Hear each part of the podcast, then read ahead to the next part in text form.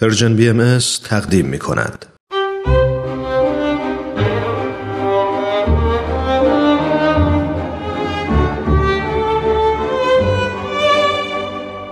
آن هجده نفر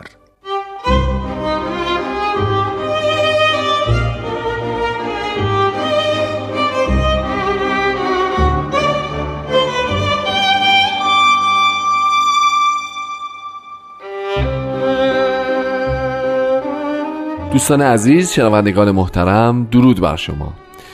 اینجا رادیو پیام دوست برنامه آن 18 نفره. من هومن عبدی هستم و به سیاق هفته های گذشته مروری می‌کنیم بر شرح احوال 18 مؤمن اولیه به حضرت باب. همونطور که می‌دونید این برنامه به افتخار دیویستومین سال تولد حضرت باب تهیه تدارک و پخش میشه. همراه من در این برنامه جناب وحید خورسندی عزیز در استودیو حضور دارند تا دقایق دیگه گفتگو با ایشون رو آغاز خواهیم کرد.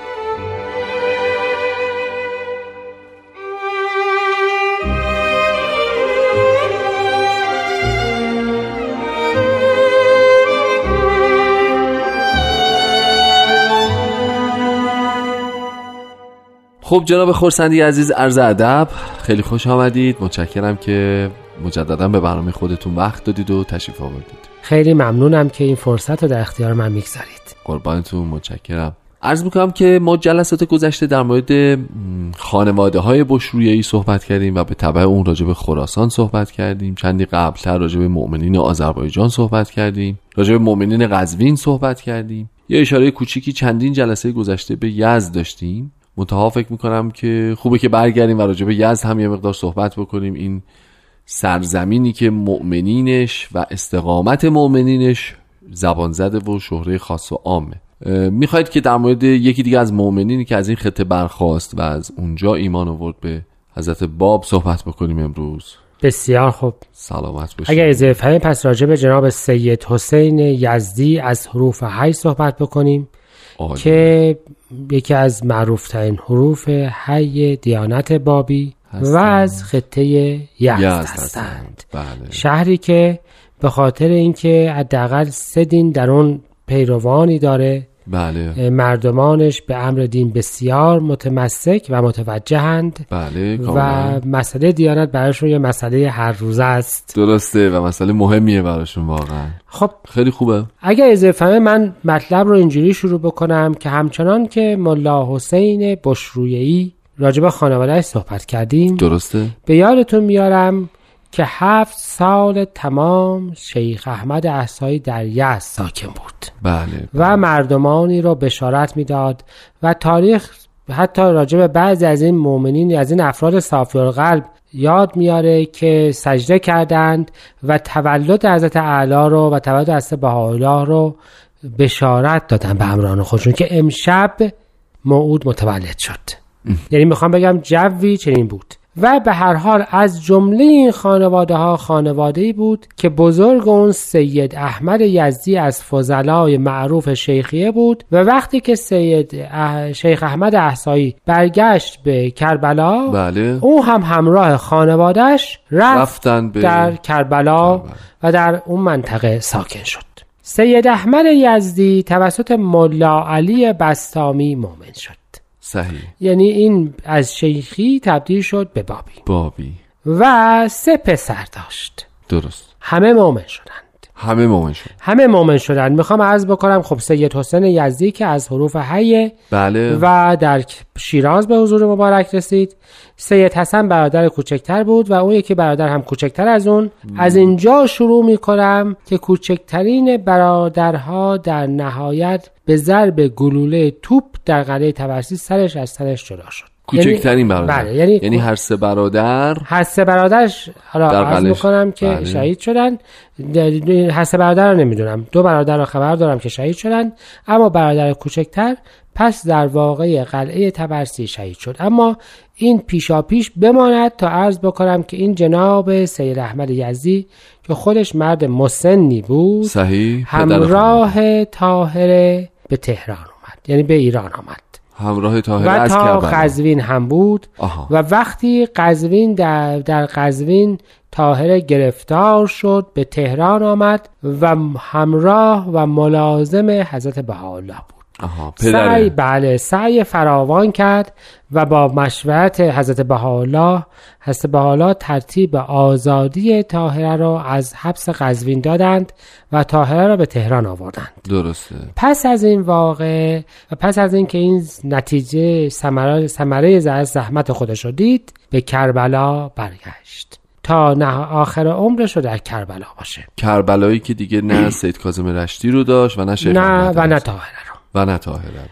اما دو برادر دیگر به هم رسیدند و سید حسین یزدی رفتش به تبلیغ. در نهایت وقتی که دوباره برگشت همون قصه که گفتم قرار بود همه برگردن و به کربلا برسن بله بله اون به بله کربلا نرسید. او هم مثل ملا حسین متوجه شد که نمی‌تونم برم به کربلا. بله. پس به این ترتیب همینجور منتظر موند در کجا؟ در هوا هواشی شیراز منتظر آها. موند در اصفهان منتظر موند همراه برادر خودش. بله. تا وقتی که حضرت اعلی پس از اینکه می‌خواستن در شیراز ایشون رو شهید بکنن و اون واقعه وبا رخ داد صحیح. از استان فاس به سمت اصفهان تشریف. آوردن.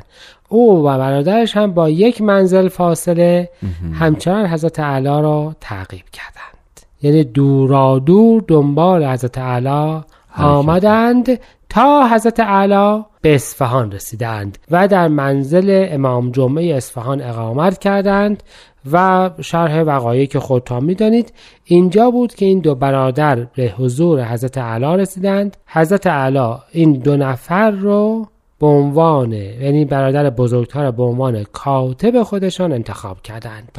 این مرد از این زمان در حضور حضرت اعلی بود تا ایشان شهید, شهید شد. شدند یعنی تنها کسی است تنها فردی است که چهار سال تمام با حضرت اعلی در همراه. تمام لحظات در حضور حضرت اعلی بود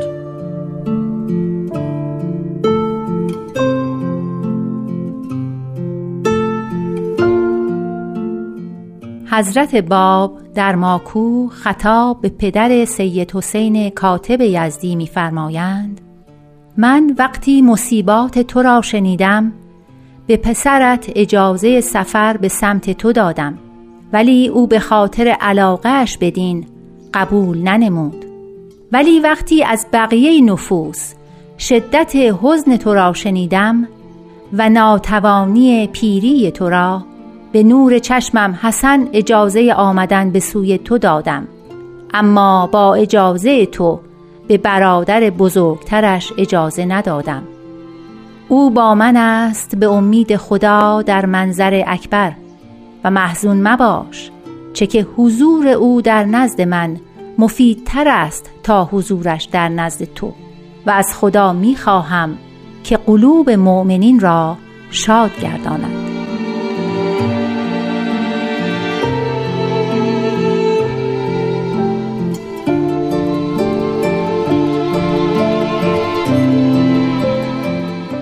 شنوندگان عزیز همچنان با برنامه آن 18 نفر ویژه برنامه دیویستومین سال تولد حضرت باب از رادیو پیام دوست همراه هستید. خب جناب خورسندی عزیز ما پس رسیدیم به اصفهان.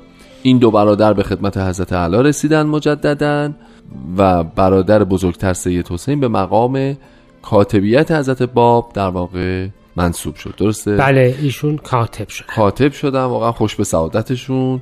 و بعد دومین چیزی که می‌تونه خیلی حس خوبی بر بیانگیزه تو آدم اینه که اون چهار سال باقی مونده رو موفق شد که سایه به سایه حضرت باب همه جا حضور داشته باشه. تقریبا؟ همینجوره چرا تقریبا؟ ارزم اینجاست که اگر یادتون باشه حضرت باب رو وقتی که منوچه خان معتمد دوله سود کرد بله. و گرگین خان ایشون رو با یه نیروی به سرعت بیرون فرستاد درست. و اون موقع دیگه اینها نتونستن همراه از باشن هست باب باشن.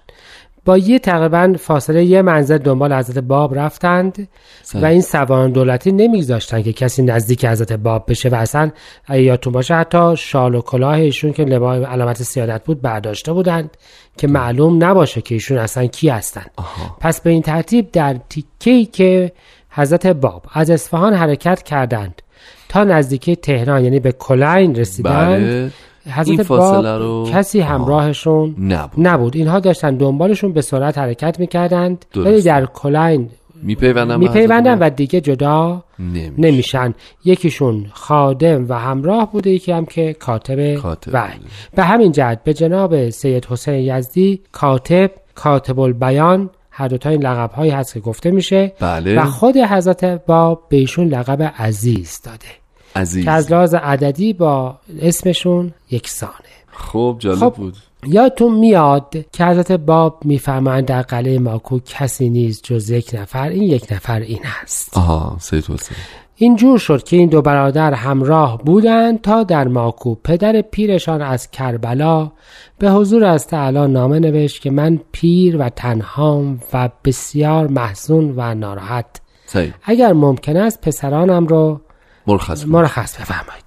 همین مطلبی است که زیارت کردیم در بله. همون نامه حضرت باب به پدرشون می‌فهمند که من یکی از پسرانت را برایت میفرستم اما پسر دومت را با اجازه تو پسر بزرگتر را برای پیش خودم نگه میدم آها یعنی سید حسین کاتب سید حسین رو می‌فهمند که من اون رو لازم دارم و و, اون. موندنش با من بسیار به نفعشه از آن که بیاید پیش تو.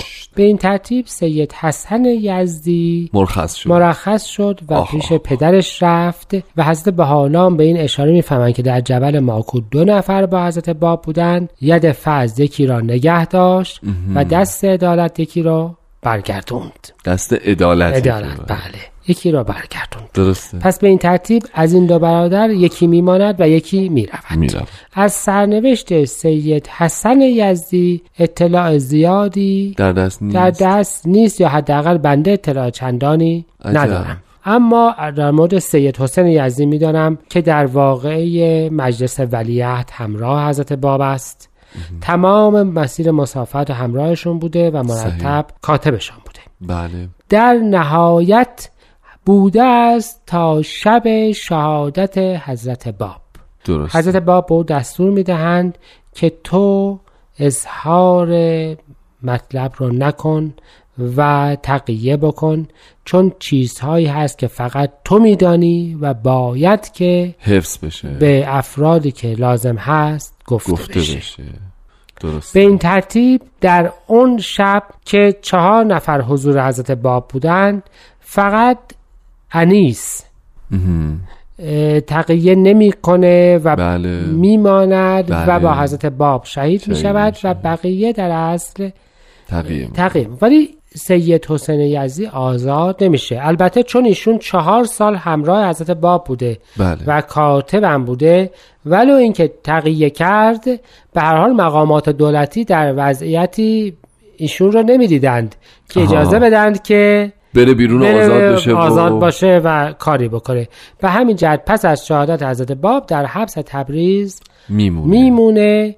و به این ترتیب دوره ای رو در حبس بوده تا نهایتا هم از همون حبس تبریز تحت الحفظ به تهران میفرستنش همچنان با مکتوبات و برگه ها و اینها یا نه نه؟ مکتوبات و برگه ها رو که حضرت باب قبل از اون جمع کرده بودن همراه مهرها بله و امثالون فرستاده بودند و به دست یکی دیگه از کاتبینشون که اون موقع در قم بود رسیده آها. شده بود و نه ولی ایشون اطلاعاتی. داشت و مطالبی رو داشت بله درست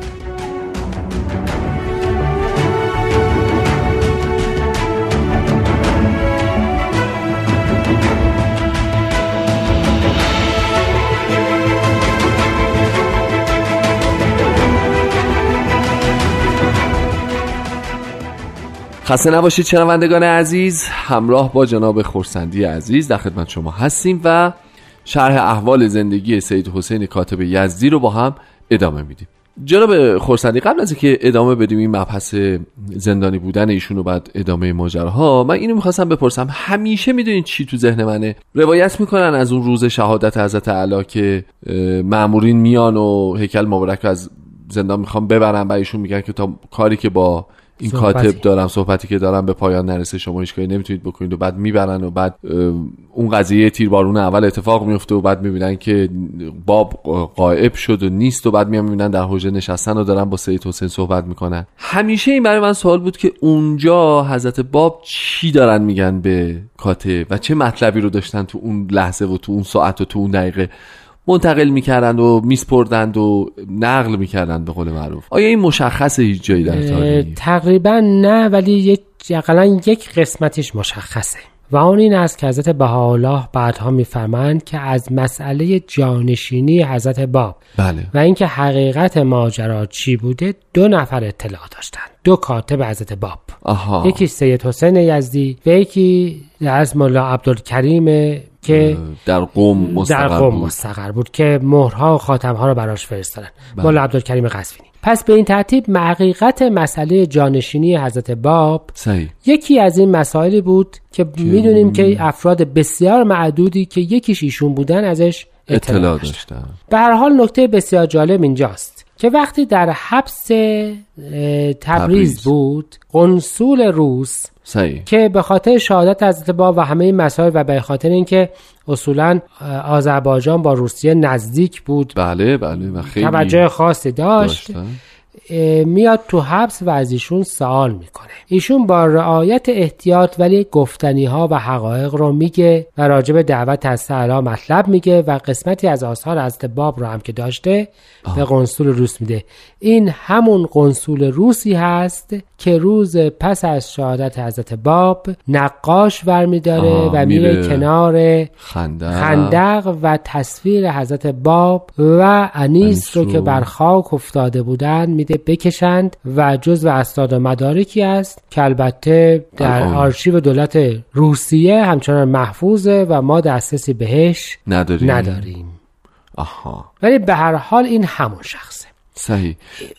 یه سری از اوراق و اسناد رو بله اصلا بله نصوص استباب رو به ایشون میده به عنوان نمونه هایی از آثار استباب اون اون آثار الان کجاست؟ آیا؟ خب همون جایی که آها. قنصول روس برده. آه و به این ترتیب ایشان بودند تا میفرستنشون به تهران و در سیاه چال تهران بودند و در تمام مدتی که در سیاه چال تهران بودند حضرت حالا به ایشون سر می‌زدند و مورد اکرام و خرج حضرت حالا بودند. یعنی در زندان غذاشون و نگهداریشون توسط حضرت بهاءالله. اتهامش الان اینه که ملازم رکاب حضرت اتهامش این هستش. که بله بالاخره ملازم چهار سال همراه همراه بوده. باب بوده و بابیه به هر حال ولو تقیه بکنه. دقیقش و مورد حال قبول واقع می‌دونستند که بابی حالا تقیه کرده. درسته. و دیگه اون موقعی بود که دولت خب به شدت در مقابل اصحاب مسئله بله. داشت. خب این در حبس بود تا واقعه رمی شاه اتفاق افتاد. چند تن از بابی ها به خونخواهی بله حضرت چند تن باب از بابی ها قصد می‌کنن به جان قصد ناصر می‌کنن الدین شاه. و همه مردم و همه افراد متهم میشن. او حتی اصلا از موضوع اطلاع نداشت چون تو حبس بود. تو حبس بوده. ولی به هر حال این مطلب دامنگیر ایشون هم میشه. حاجب و دوله وارد سیاهچال میشه و قبل از اینکه بقیه بابی اصلا هنوز دستگیر بشن و به سیاهچال بیان ایشون رو شهید می‌کنه. عجب. در همون محوطه سیاه چهار سیاهچال تهران پس ایشون اولین شهید سیاهچال تهران در تهران هستند که بعد از اون سیاهچال به خون بسیار دیگر از بزرگان بابی متبرک و آغشته میشه. به این ترتیب کاتب حضرت علا زندگانیشو با وفاداری به وجود مبارک و وفاداری با پیمانی که قرار بود که بعضی از اسرار رو به افرادی که لازم هست گفته بشه. بله. حالا توسط استبالا یا به هر طریق دیگه به سر برد. و در نهایت او هم به جمع شهدای از مجموعه حروف حی پیوست. پس این خانواده معروف یزدی هم به این ترتیب بسیاری از ثمره خودش رو در راه امر مبارک فدا کرد و مایه افتخار خودش و اقلیمی که منصوب به اون بودند شد, شد. بسیار عالی. خب خیلی متشکرم. امان از این تاریخ و امان از این اتفاقاتی که در دل تاریخ میفته و آدم مرورش می‌کنه. وقتی برنامه‌مون متاسفانه تموم شده. آقای خورسندی عزیز خسته نباشید. خیلی خیلی ممنون بابت محبتتون. اگه اجازه بدید من از طرف شما و از طرف خودم از شنوندگان هم تشکر می‌کنم و دوستانمون رو به خدا میسپاریم تا هفته آینده. خدا نگهدار و بدرود.